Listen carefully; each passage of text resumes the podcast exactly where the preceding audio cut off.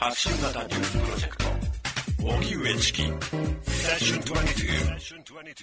セッション 22TBS ラジオキーステーションに。荻江チキと、南部ひろみが生放送でお送りしています。ここからは特集メインセッション。今夜のテーマはこちらです。メインセッション。探求モード。改めて考えるメディアと自殺報道今月23日に女子プロレスラーの木村花さん22歳が都内で死亡したと所属団体が明らかにしました。え木村さんはシェアハウスで男女が共同生活する様子を記録する民放の番組えテラスハウスに出演していました。というわけで多くの方が注目する方が亡くなったということで、あのウェブ上などでも大きな反響が、はいまあ、起きています。そうですねで、一方でですね、このまあ死亡の背景については、あの、まあ、えーこれは公開せずということで、プライバシーに配慮をして、えーその具体的な中身については発信しませんということを、はい。まあ、家族や所属事務所などが発信しています。はい。で一方で、それとはまた別にウェブ上などでは、これをそのストレス区による死などではないかとか、あるいはその誹謗中傷を受けていたことに対するその同情や共感というものが相次いでいて、今ネット上では、その、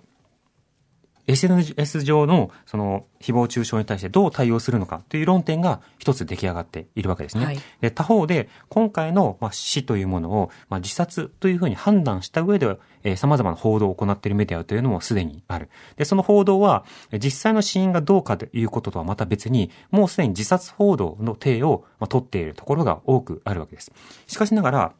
この自殺報道については、えー2000年すでにえー WHO、えー世界保健機関が、えーガイドライン、メディア関係者に対するガイドラインを作成してお,、はいおりまして、えーやるべきことややってはいけないことなどをまとめています。はいでその中では具体的なその、えー死因であるとか、要はその死の手段であるとか、うんうんあるいはその遺書の内容であるとか、はいえーそうしたようなものというものを詳細に報じることについては禁止すると。あるいはそれ以外の様々な出口、えー相談先を伝えるということを推奨している,、うんいる状況にあるんですけれども、今回の様々な報道の中で、えー自殺報道の枠組みで取り上げているメディアにおいても、そうしたようなそのガイドラインというものが守られていないということが現状としてあるわけです。そこで今夜は、こうしたメディアの反応を一つのきっかけとして、えーメディアによる報道が、えーどういった影響を持つのか、えー自殺報道ガイドラインなどについて改めて考えたいと思います。はい。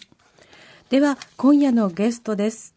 まず、NPO 法人自殺対策支援センター、ライフリンク代表の清水康之さんです。よろしくお願いいたします。はい、よろしくお願いします。はいよろしくお願いします。清水さんは NHK の報道ディレクターを辞め、2004年に自殺総合対策自死遺族ケアの推進、自殺予防防止のための啓発活動をするライフリンクを設立。2006年に施行された自殺対策基本法の成立などに尽力し、現在も社会を挙げて自殺対策が実施されるようになるための基盤構築やシステム作りに関わっていらっしゃいます。うん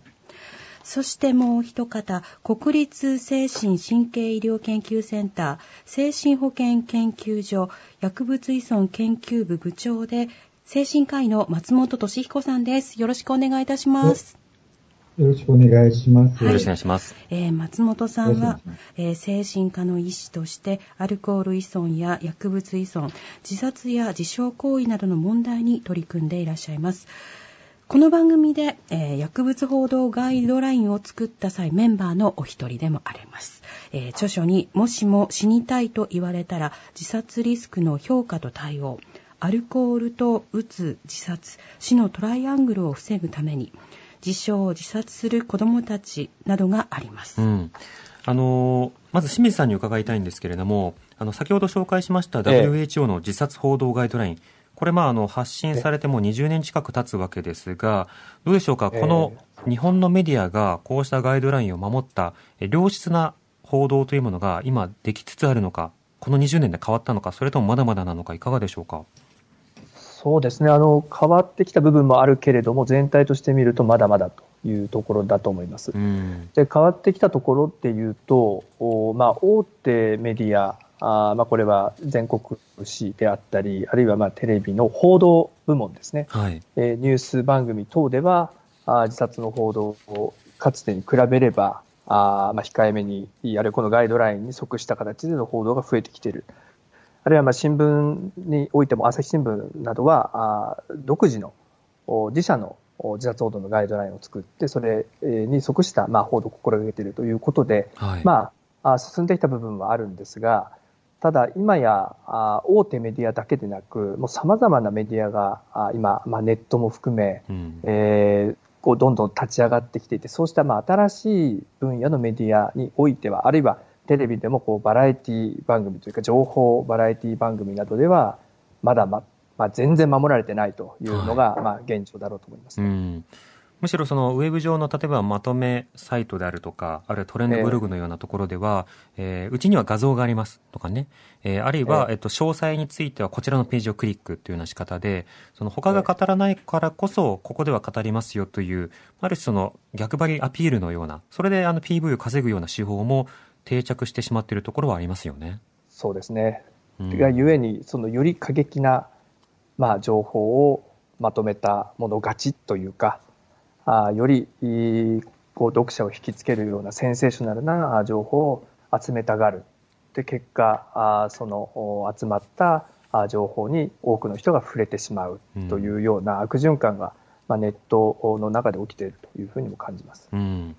そうした中でその WHO のガイドラインというものはその、まあ、自殺の連鎖を防ぐためということで、まあ、作られたものになるわけなんですけれども、このメディアが自殺の連鎖を起こしてしまうという指摘を受けて WHO が作っている、これは一体どういった背景があるんでしょうか？そうですね、あのこれ、まあ、メディアが自殺報道を不適切な形で、まあ、このガイドラインにそ、まあ、ガイドラインに反するというか、形で行うと、もともと、まあ、不安を抱えていた人がこう引っ張られるようにして、え自殺にま追いやられていく。後追い自殺に追いやられていく、うん、あるいはあ自分とこう似たような境遇にある人が自殺で亡くなったってその報道がま大きくなされるとそこにこう読者がシンクロしてしまってで自分も同じようにま自殺に引っ張られていくっていうようなそうしたまメディアの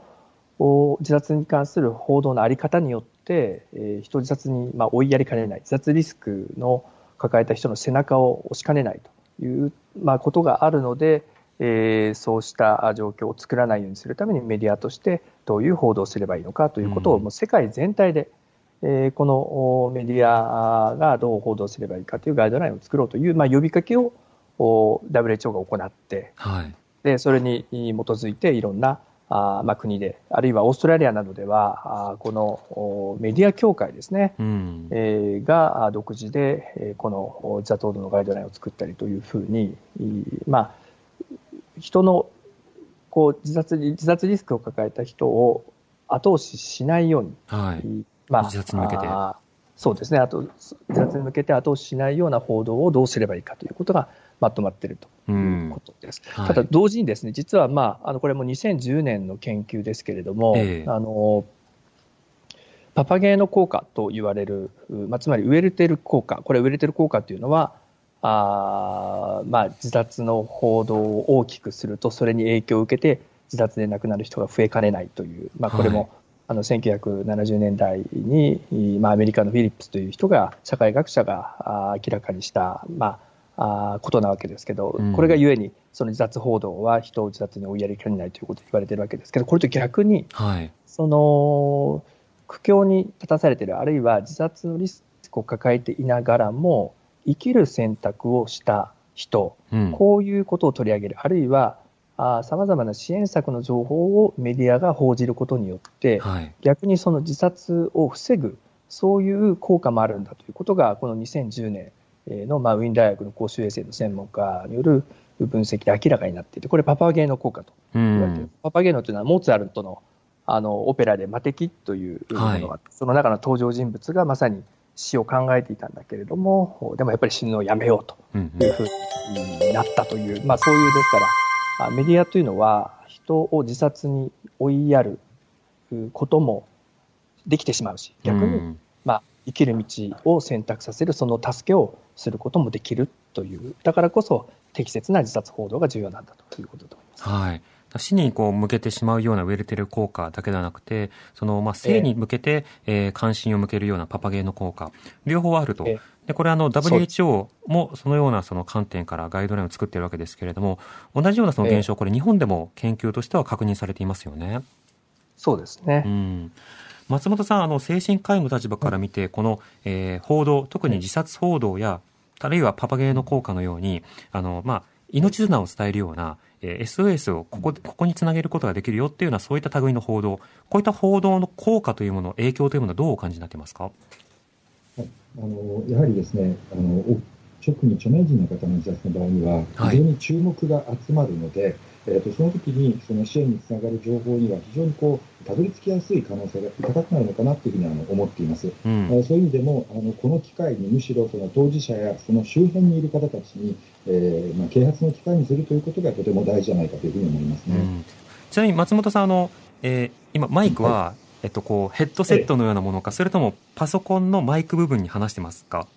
あああのイヤホンのマイク付きイヤホンですね。あマイク付きイヤホン。ちょっとあの、口の部分にマイク部分をちょっとあ近近づけてみてもらうことできますか？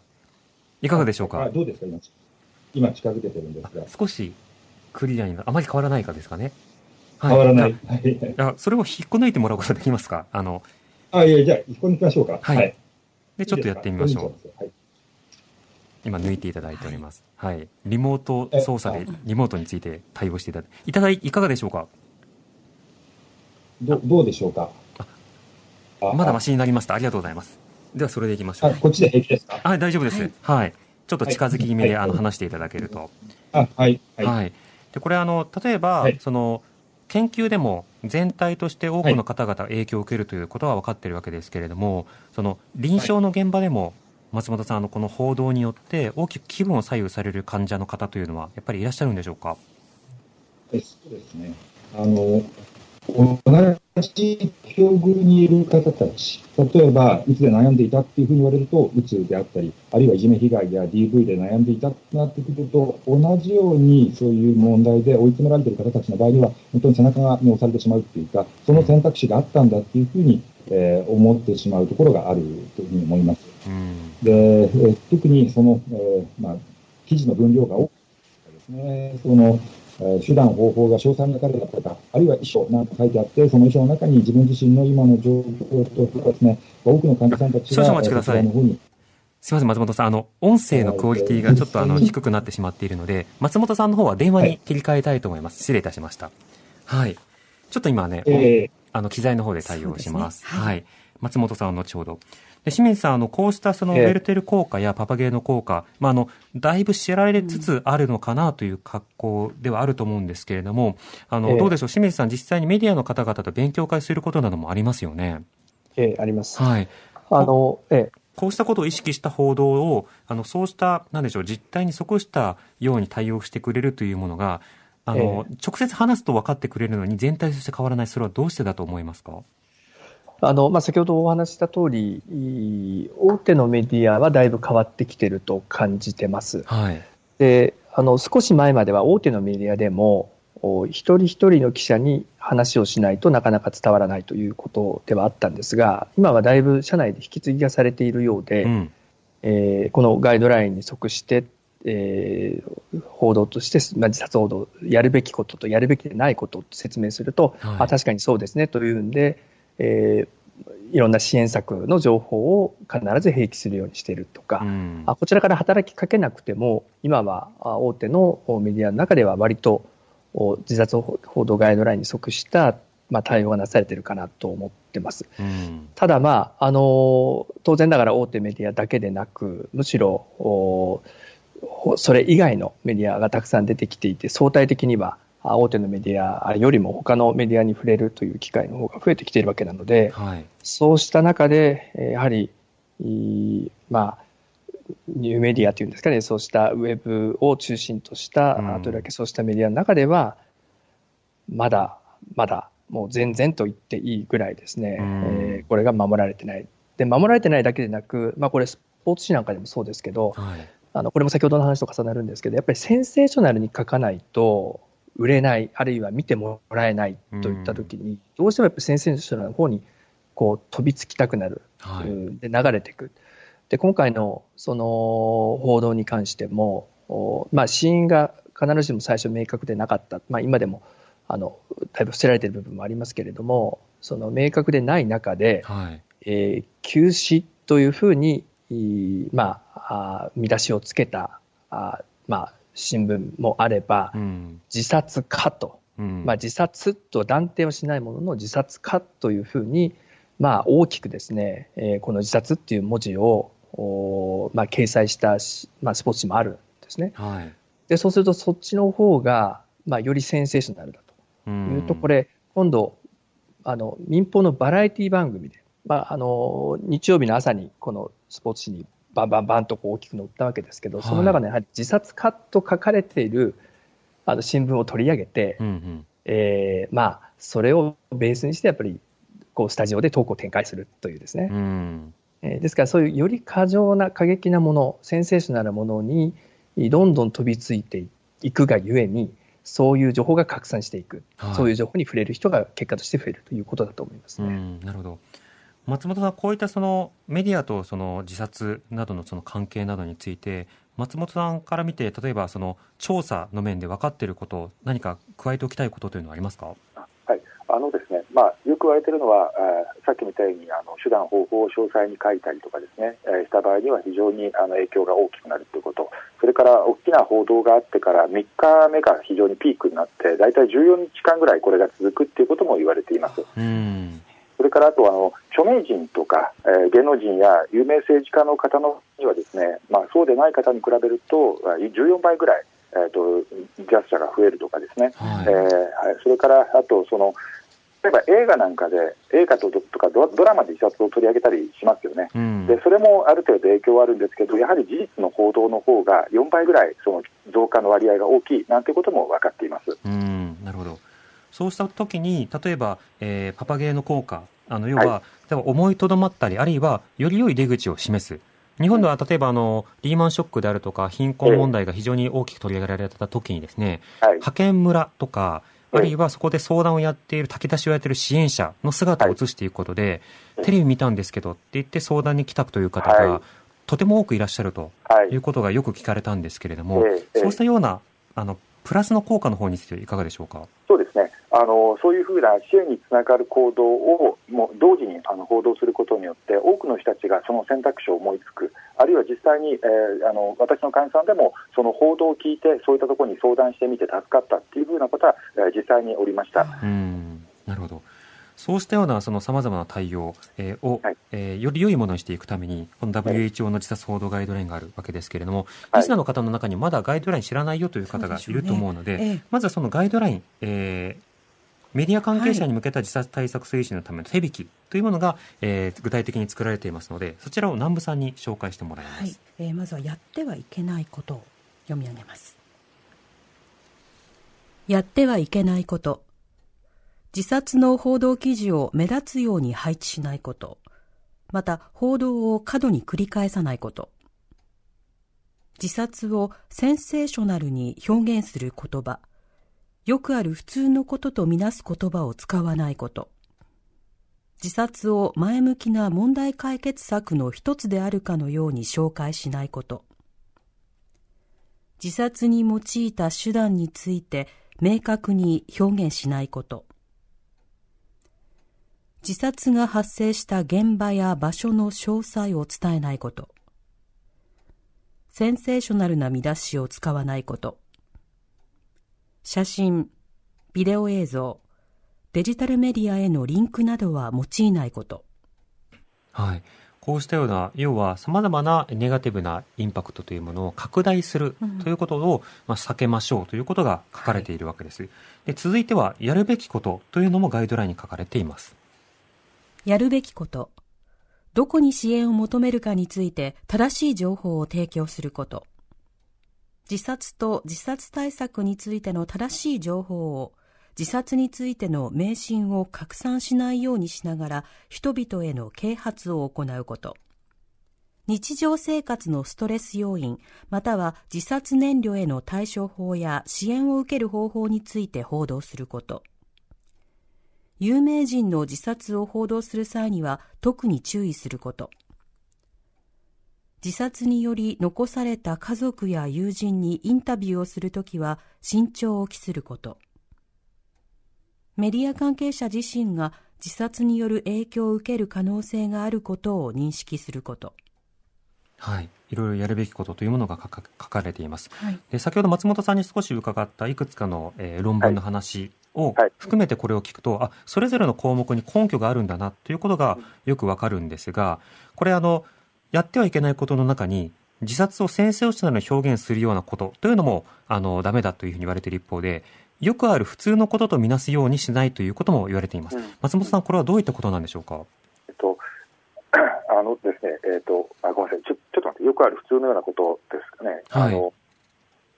まあ、だから自殺を、その、まあ、あちこちで起きてるっていうふうに扱うのも問題だし、うんえっと、逆に、あの、すごくそのセンセーショナルな、ショッキングな出来事として扱うのも、えー問題で、えー淡々とやっぱり事実を、あの、述べるっていう方がですね、うんえーネガティブな影響が少ないというふうに、えー言われています。はい。だからその解決策としてそれが一つの手段だということを、ニュースそのものが認定するということがないようにということになるわけですよねそうですね。。はい。うん、なるほど。これあの、センセーショナルに表現をすることという点で言うと、これ清水さんに伺いたいんですけれども、あの、例えば、え特にいじめ関連の自殺などの場合ですと、非常にセンセーショナルな表現をすることで、え加害者に対する、まあ、攻撃を加速するような報道というのもありますよね。こういった問題などについては清水さんいかがでしょうか？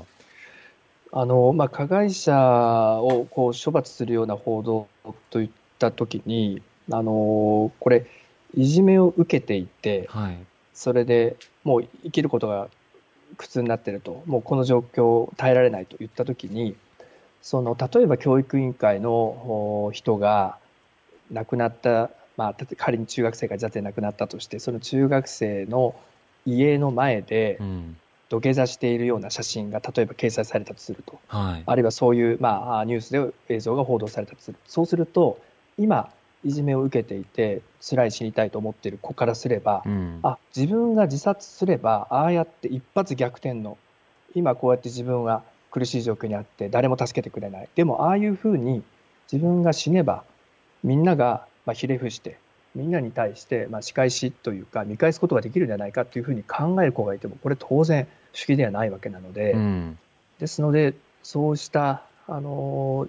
死ぬことが解決策になるよ、あるいはそれによって仕返しができるよといったような誤ったメッセージを決して伝えてはならない。はいえーむしろ同じ状況にいたときにどうすれば生きる道を選べるのかといったような方,、方向の、まあ、情報を積極的に伝えていく必要があると思います。なのではい。さっき松本さんもあの話してたことですけど、やはりい今、しんどい、辛い状況にある人っていうのは、自殺の報道が出ると、でとりわけ自分に、まあ、重ね合わせて見ることができるような人の自殺の報道に触れればですね、食い入るようにして情報を見るんですよね。ええで、見た先にある結末が、死ねば自分もこうやって仕返しができるよっていうようなメッセージなのか、うん。それともこういうふうに生きる道があるんだよ、生きる選択肢ってあるんだよっていうことにたどり着けるのか、これによって、やはりその情報を見た子、今追い詰められている子がどっちを選ぶか、もうそれ大きく変わってくると思うので、はい。メディアとしてはしっかりと生きる道を選べるような、あそういう情報を伝えていくう努力する必要があると思っています。うん、なるほど。それからもう一つ、あの、自殺に用いた手段について明確に表現しないこと。まあ、これはあの表現の模倣というものが生まれるということから理解できるわけですけれども、もう一つ、この自殺が発生した現場や場所の詳細を伝えないこと、この意味については清水さんいかがでしょうか？えーこれもやはりリアルにこうイメージできてしまうと、それがこう具体的な行動にやはりつながりやすいので、はい。まあ、ありがちなのが、どこどこの橋から飛び降りたっていうんで、こう橋をこうテレビのニュースで橋越しにこう川に、なんていうんですか、覗き込むようなこう映像を見せたりとか、うん。ああるいはその、おまあ、亡くなった首、こう首をつって亡くなったそのお樹海のなんかそういう大きな樹木のところを映したりとか、そうすると自分がそういうところで実際に自殺行動を行っているイメージを、まあ、悪い意味で持ててしまう。はい。ですから、そうしたあまあイメージを具体的にえー持たれないように、まあ、淡々と、これも松本さんさっきおっしゃってましたけど、た淡々とお報道していくということが大事なんだと思いますね。うん。よくあの、最近では、ね、清水さん、あの、いくつか自殺の名所ってずっと言われてきたような場所、ええ地域の関係者などが、あの、その場所をどうかもう、あの、名所というような言葉とともに報じないでくれと、えーそういったようなえー抗議の声を上げ続けてますよね。そうですね。うん。あの、まあ、自殺のハイリスク値というふうにも言われますけれども、その捉え方を変えれば、まあ、死にたい人が集まる場所というのは、生きる支援を行っていく拠点になりうるわけなので、はい、まあ、生きることの包括的な支援を行う、そういうまあ拠点、そういうまあ場所というふうなまあ捉え方に変えていくということも、まあ、一つできることではないかなというふうに思いますね。うん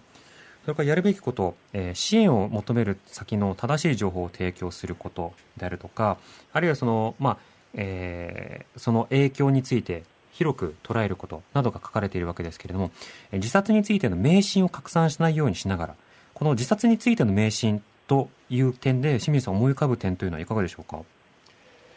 まあ、あの、例えば死んだ人は自殺にあ地獄に落ちる。自殺した人は地獄に落ちるとかですね、うん、あのあるいはまあ自殺することによって、えー、こう生まれ変われる。あるいはまあ先ほどお話したようにこう仕返しができるといったような、まあ、そうしたあのこうなんていうんですかね、えー、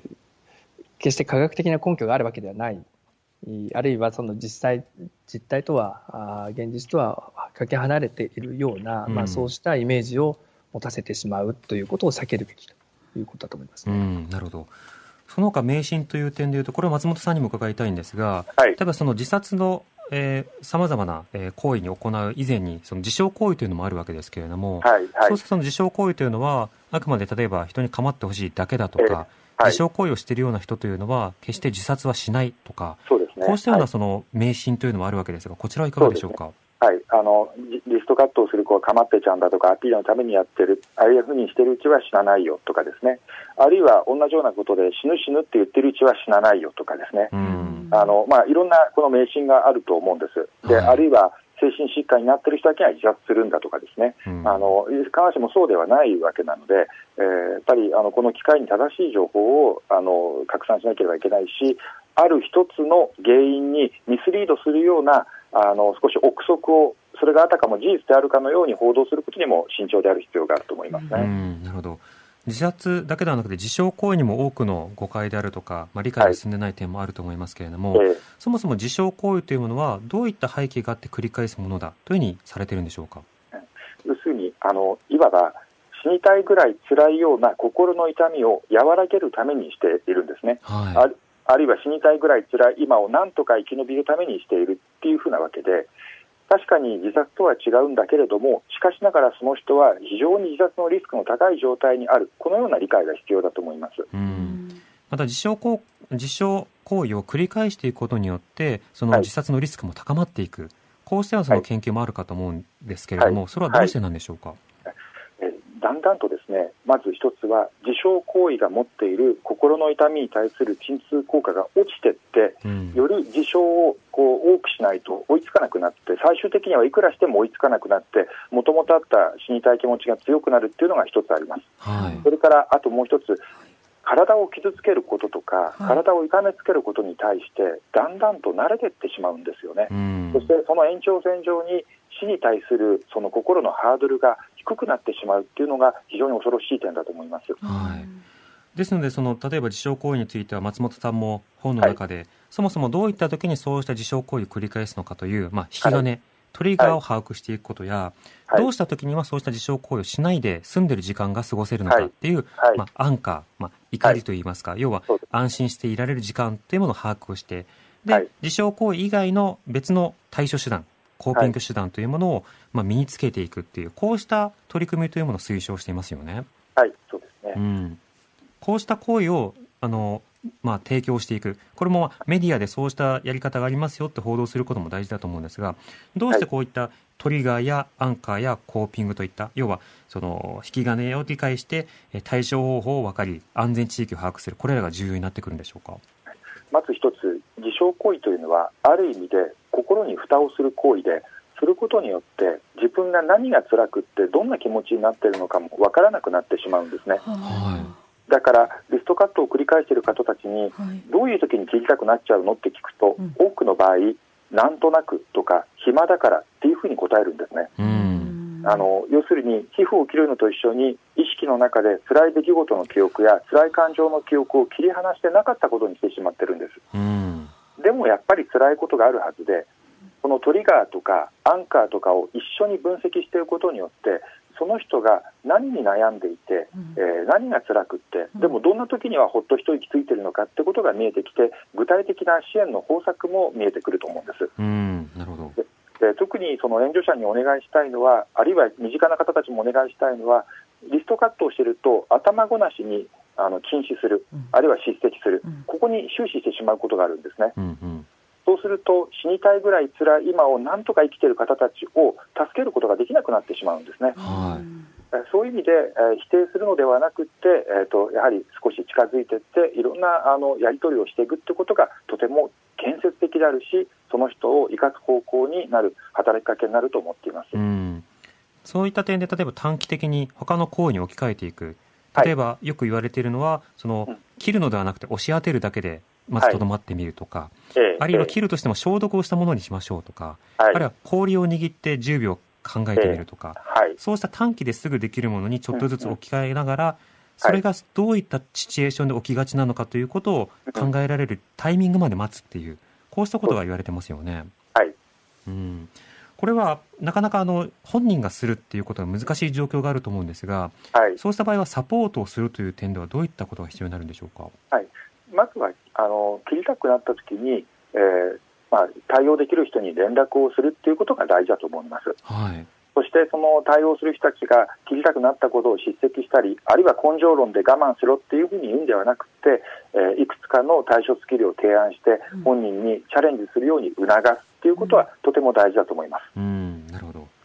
そういった時にどう対処したらいいのかっていうプランを、あのはい一から作るというのは大変なので、はりその対処プランの作り方というものは一定のマニュアルがあったりするわけですよね。はい、そうですね。うん。その話はまた後ほどするとしまして、続いての、えー迷信という点で言うと、こんなはい。メールもいただいております。えーとですね、柳川さんという方からメールをいただきました、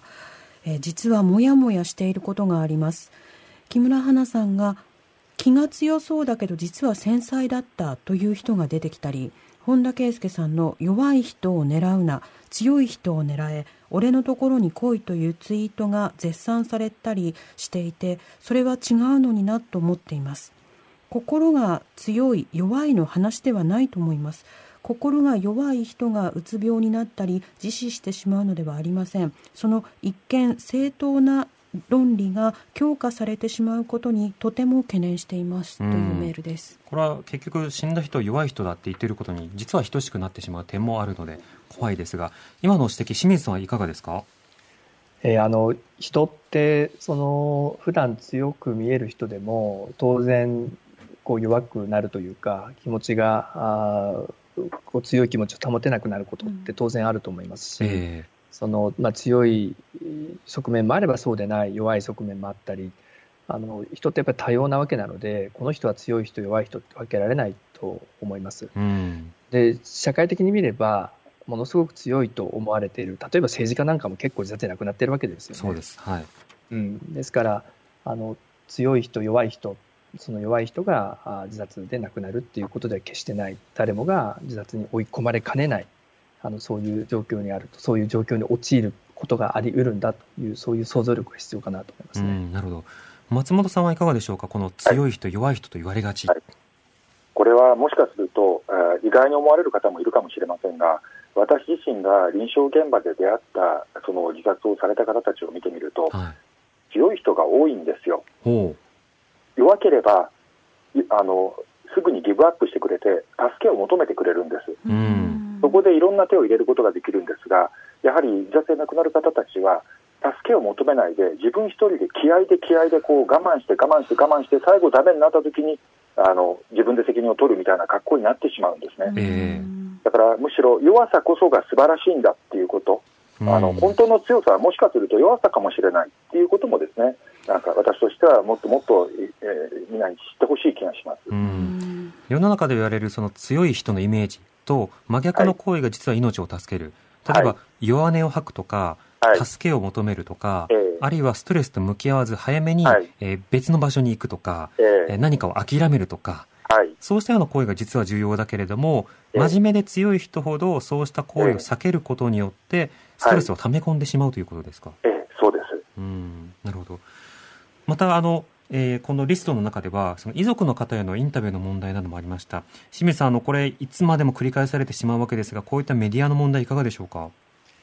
えーあのこれ、まあ、自殺報道のガイドラインの話をすると、一部には、その報道の自由を否定するのかというような、うんあのまあ、ことを言われる方もいらっしゃるんですけど、はい。私たちが言っているのは、あくまでもガイドラインであって、その時としてガイドラインに反する報道をしなしなければならないということもあると思うんですね。うん。例えば遺族の方の証言が決定的にその、おまあ、事実の解明において重要であるとか、あるいははい遺書に関しても子供がいじめで亡くなったのかそうでないのかということが論争になっていたときにその遺書にいじめだということを示す明らかなまあことが書かれているといったときにはそれをやはり報道する価値というのはあると思います。うん。ですからガイドラインがあ全てではないただガイドラインを踏まえてメディアがそれぞれの局面において判断をしていくはい。これはガイドラインに反するけれども社会的な意義があるから報道すべきだあるいはこれはあ控えるべきだろうといったようなそうしたまあ葛藤の中で本来であればあ報道していくべきところを、うん。まあ、安きに流れるというかあ視聴率取れるあるいは読者に、まあ、あより注目してもらえるっていった方にこうどんどんどんどん流れていってしまってそうした中で遺族の、まあ、体験談であったりあるいは、まあ、インタビューであったりあるいはその衣装であったりがはいまだに報道されるというようなことが繰り返されてしまっているんだと思います。うん、なるほど。こうした状況をどうするべきかという点に加えて、今実はその、この自殺や自傷行為の問題について、今まさに考えなくてはいけないタイミングでもある。そのあたりの理由などもお知らせの後。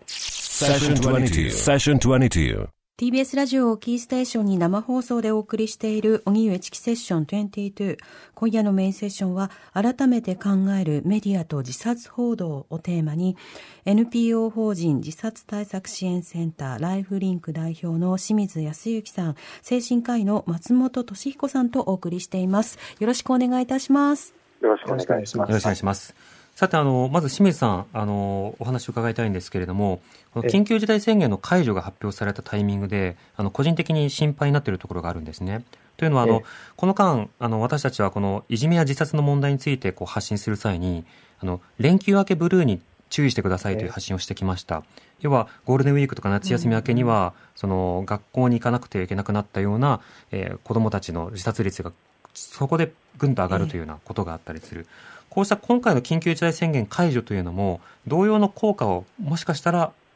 呼ぶかもしれない。だからこそいろいろな注意が必要かもしれない。この点について清水さんはどうお感じですか？あの全くそのように思ってます。うんあのデータ的にもお日本ではこの児童生徒、まあ、10代の自殺というのはあー長期休み明け、まあ、8月の後半から9月の上旬にかけて増えるということがデータから明らかになってますので、はい。今回は季節してそうしたまあ夏休みよりも長い休みをまあ取っていた取らざるを得なかった児童生徒が多いわけですから、うん。そうした子どもたちが学校にまあ戻るといったときに、自殺のリスクが高まるだろうということは、過去の経験からも私たちはそういうふうに想定する必要があると思います。うん。で実は中国ではいち早く、まあ、学校が再開されて、はい。えー子どもたちが学校に戻っていったという中でですね、えー中国の子どもたち、児童生徒の自殺が増えたというような報道も一部あります。うん。ですから、まあ、あのその中国のお子どもの自殺が増えたという報道がどこまで、まあ、あの信憑性のあるデータに基づいたものかということまでは検証はしきれてませんけれども、ええただ日本の過去のそうしたあことからも、おこれから子どもたちが学校に戻る、あるいは今戻っていっているというその中で、自殺のリスクが高まっているんだという想定のもと、しっかりと子どもたちを見守っていく必要があると思います。うん、なるほど。そうしたいろいろなケアも必要だろうと。要はその、様々な、えー休校であるとか休業によって、実はちょっとほっとしたとか安心したという方も実際いるはずなんですよね。でええそうした方々が、よりまた、さらに実は前以上に厳しい環境に戻らなくてはいけなくなる。そうしたようなストレスに対しても個別の環境改善が必要になりますよね。そうですね。うんあの、それにこう、例えば失業してしまったとか、あるいはまあ事業が立ち行かなくなってしまった、会社が倒産してしまったっていったような人たちも当然たくさん今いるわけであって、はい。そうすると社会はこの緊急事態宣言の解除によってどんどん日常を取り戻していく。うん。でも自分はかつての日常をもはや取り戻せる状況にはないと。ん失業してたり事業が立ち行かない。そうするとどんどん社会の、まあこれ、あの、災害の被災地における復興の段階でもそういうことが起きるわけですけど、どんどんこう格差が広がっていくわけですよね。はい。元に戻っていく、まあ、社会全体と、そこに、まあ、乗っかれない、かつての自分の生活を取り戻すことができない、まあ、自分、あるいは自分たちという。で、その格差が生じてきたときに、あの、自分はもうここに居場所がないんではないか、もう自分は生きててもしょうがないんではないか、というふうなことで、まあ、精神的に追い込まれる人たちが増えていくということが懸念されるので、うんで。すので、社会全体が前向きに戻っていこう、後押ししていこう、もちろんそれはそれで大事なんですけど、でもそこに戻れない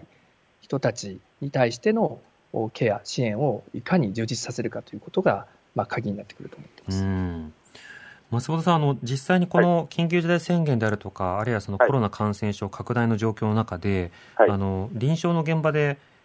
メンタルの負担を抱えている方、新規でも多くいらっしゃるのではないでしょうか。そのあたりどうなんでしょうか？あの実は新規で次から次へとやってくるっていう状況ではないんです。というのは、はいおそらくあの非常に苦しんで、えーいる人たち、自己評価が下がっている方たちは、自分が深刻な悩みを抱えているにもかかわらず、自分の悩みは不要不急の問題なんではないかというふうに思い込んでしまうことがあるんですよ。うん。だからそれがとても心配です。でうん、一方、以前からずっとつながっている方たち、うんまあ、我々もその、えーコロナ感染拡大を防ぐために、例えば週1回来た方は2週に1回にしたり、2週に1回の方の場合には4週に1回にしてたりしてたんですけれども、はい。その結果、孤立している方たちが非常に多いんですよ。うん。で例えばあの依存症の方たちなんかはあの自助グループに通うことが酒や薬をやめ続けるためにはとても必要なんですけれども、はいその自助グループの会場が全部閉鎖されてるんですね。はい。でもちろんその Zoom や Skype を使ってオンラインでミーティングをやっているのも事実なんですけれども、うんどうしてもそれでは足りないという人、直にやっぱり人と会わないとダメだっていう人も、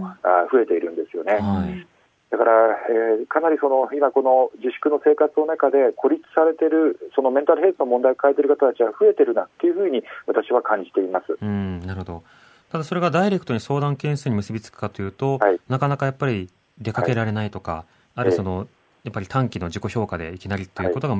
相談に結びつかないというところがあるわけですよね。はい、うん。でも確かにあの、この1、2ヶ月で状況が悪くなったからすぐ心療内科だっていうふうに判断できる方というのは、ある意味すぐコーピングできているということにもなるので、はい、そうですそれよりもむしろ、この状況下でも医療などにつながれない方というものが相当数いるだろうという見込みがまず必要になるわけですね。はい、そうですね。うん。そうしたそのの実際に、はいあ清水さんどうぞあの実際にあの電話の相談と、まあ、SNS の相談、はい私たち関わってやってるんですけど、はいやはり電話においては、あ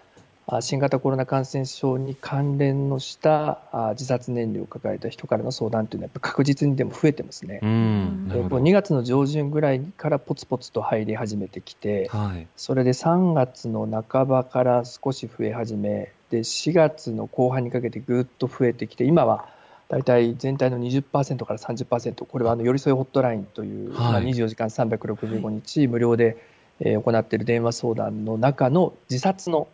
防止の、まあ、相談を受けるダイヤルなんですけど、うん。そこではあーパーセントがですから増えている、まあ、全体の中で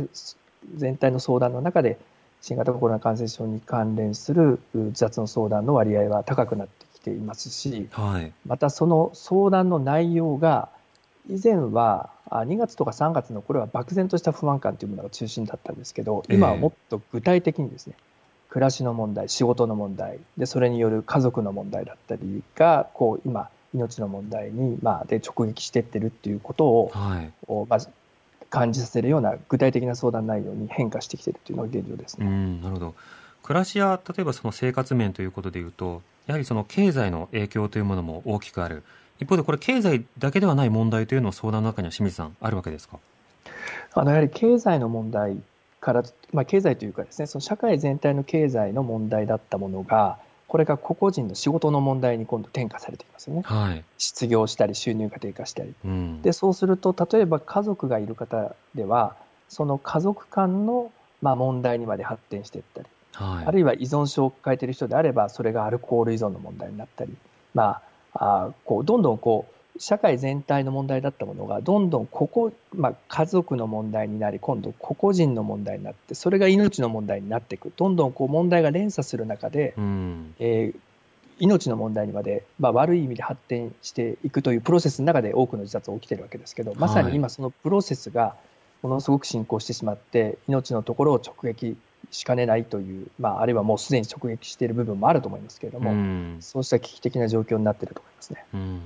そういったところにどんな支援があるのかということでも、実際に対応も変わりそうですよね。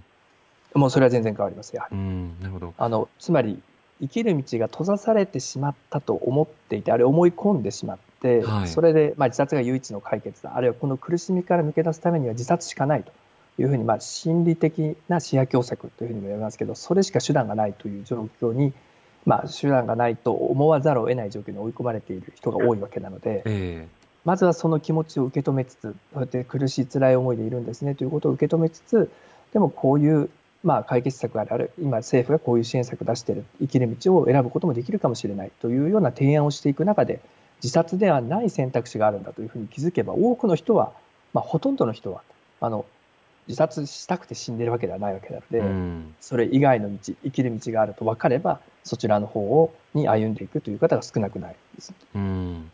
そうしたようなその状況を、に対してどういうふうな情報を届けていくことができるか。あの、松本さん、最後にこう、悩んでいる時に本人やあるいは周りの人で、あの、簡易的にできることというのはいかがでしょうか？まずは、えーと何かあったの？ってことをあの声かけてほしいと思うんです。うん。そして声をかけて、すべての問題をその身近な人だけで解決するっていうことは、やはり困難だと思います。はい。ですから、しかるべき相談機関に一緒についてってあげるとか、あの本人の目の前で連絡をしてあげるとか、うんそういうふうにつなぎ役として、えー声をかけてほしいと思っています。はい。はい清水さんからいかがですか？ええあのーまさにそのいろんな今支援策があったりあるいは相談機関があったり生きる道を選べる状況にはなってきているのでただはいその情報にたどり着けないがゆえに、うんうん。まあ、生きる道を選べず、まあ、自殺に追い込まれていくっていう人がものすごく多いんですよね。うん。ですからそれは一緒に情報をだから探してあげる。で一人じゃないというふうに感じてもらう。で具体的なまあ解決策も提示する。あるいはそこにまあたどり着けるように専門家に相談する。相談機関に相談するっていったようなはい。そうしたあのこうことをそれぞれでやっていければあの自殺ではない選択をできる、まあ、生きる道を選べる人っていうのはもっともっと増えていくはずと思います。うん、なるほど。そうした案内先をメディアが積極的に伝えるということ。あと、リスナーの方がええ、こういった問題を、例えば100人に1人、1000人に1人でも知っていれば、こうした報道について、おおかしいなって気づくこともできる。うんうんあれメディア関係者の中に、例えば10人に1人、100人に1人でもいれば、政策の中に関わる可能性が高まるので、はいちょっとこの VTR あれの問題がありますよっていうことをガイドラインに照らして指摘することができたりするわけですよね。気づく人がねそうした意味でもこうしたガイドラインとその役割や問題点いろいろと伝えていければと思います。松本さん、清水さんありがとうございました。どうもありがとうございますあり。がとうございました。さて、えー最後に、えー相談窓口、ね。えーお伝えしておきたいと思います。はい。えー先ほど清水さんもお話の中にありましたけれどもまずは寄り添いホットラインです。生活苦心の悩み暴力被害などさまざまな悩みに24時間無料で電話相談できます。外国語での対応もしています。電話番号申し上げます。0120-279-338繰り返しますね279-338番です。続いて、命と暮らしの相談ナビです。こちらは NPO 法人自殺対策支援センターライフリンクが運営する生きる支援の総合検索サイトです。日本中にある多種多様な生きるための支援策の中からそれぞれのニーズに合ったものへとつなげる橋渡し的なサイトとなっています。命と暮らしの相談ナビで検索してみてください。そして最後に NPO 法人東京メンタルヘルススクエアの主要 SNS 相談です。LINE、Twitter、Facebook およびウェブチャットから年齢、性別を問わず相談に応じてくれます。必要に応じて対面相談、電話相談などにも対応しています。時間は毎日正午から午後4時までと午後5時から午後9時までとなっています。受付はそれぞれ終了の1時間前までとなっています。心のホットチャットで検索をしてみてください。はい。そしてチキさんもそうですね。えっと、死にたいっていう気持ちになることって人はしばしばあると思うんです。はいまあ僕もしょっちゅうありますけれども。でそうした時に、その、まあ緊急危機対応ということで、はいえー心理的危機対応プラン PCOP というものを、えー僕が代表を務めている NPO 法人ストップいじめナビのウェブ上にはい無料でアップしています。それはあの、これは自分自身で、えー自分のために30分ほどで、えー問いを、問いに答えていく流れでうんうん埋めていくことで、まあ、自殺率を下げることができる。ええこれもともとアメリカの米軍の兵士向けに作られていたものをえ日本版にあの翻訳および改変したものなんですけれども、えーそうした当事者がえー30分ぐらいでできる、えーセルフケアの手段として無料公開しています。うんあとこれ支援者向けバージョンとして、よあり、はいあの、解説を多めに載せているバージョンというのもあります。はい。こうしたようなことを行うことで、自分にはどんな、えー危機対応の、まあ、手段があるのか、あるいは、えっと、どういった時にはよりマシになるのかということを考える。うんうんそうしたようなことが一つ心の保険になったりするということもあるので、はいえー余裕がある時に使ってみてくださ。はいい。この NPO 法人ストップいじめナビのウェブにアクセスすればいいですね。そうですね。はい。はいそちらの方で無料公開しております。はい。ということで、えー今夜は改めて考えるメディアと自殺報道をテーマにお送りしました。Session 22. Session 22. その今日はあのメディアと自殺報道ということで WHO の自殺報道ガイドラインを中心に、いろいろと今のメディア構造の問題とか報道の問題とかについて取り上げました。まあ、あのそのガイドラインの存在とかそこでの論点を多くの人たちに知ってもらって、うんでそこからいろいろなメディアの取り上げ方について議論をする。はい。そうしたところからそのより良いねそのメディア空間というのを作る、まあ、一助になる、うん一歩になるというふうに思うので、ぜひとも今日の放送をきっかけに、まあ、ガイドラインについて考えてほしいなと。思います。うん、指針をもとにうんメディアに触れる。そうですね。あのガイドラインとはまた別なんですけれども、今日ははいそのテーマではなかったんですけど、うんうんその誹謗中傷にね、あの論点をフォーカスを当てて、はいはいまあ、国会などの議論がされていくということなんですが、他方でなぜかね、その、えー批判と誹謗中傷の違いは何なのかっていうような議論もまた盛り上がっていたんですよ。うんうん。で例えば政治について政治家についてあの誹謗中傷するのも同じだろうっていうようなあのことを言う人もいて、はい。でその誹謗中傷と批判の線引きをどうしてるのかっていうのはその人の中でどうなのかっていうのは分かりませんけどまあそりゃそうだなと思います。あのだから政治について議論する時もね僕は人格抗議とかしないようにしてるんですよ、うんうん例えばむしろあのそういったものに対しては批判的であろうというふうには思ってますね。例えばその政治の問題について追及する際においても、はその政治家が抱えている例えば疾患とかね、うんあるいはそのこあのプライベートの振る舞いとかね、うん。そうしたものに絡めて揶揄するとかね、うん。そうしたことはしないんですよ、うん。そうではなくて政策決定の不透明さとかあるいは政治的信条の問題点とかその思想に含まれる差別性とかそうしたものを追求するということはこれはその公的議論として私たちの人権とか自由を守る上でも大事だからということで追求をする。でもその人の尊厳を貶めるような表現とか人格否定をあえて使わなくてもいいとかっていう、まあ、そういった線引きはあるわけですよね。ただまあ日常のね、いろいろな議論の中では、はい。政治に関係ない議論の中で、そうした線引きをみんなが守れているわけでは当然なかったりするわけなので、うんそういうようなところの不分けみたいなことも、やっぱり日々発信していくことが大事かなと思ってますね。発信型ニュースプロジェクト荻上チキ。セッション22セッション22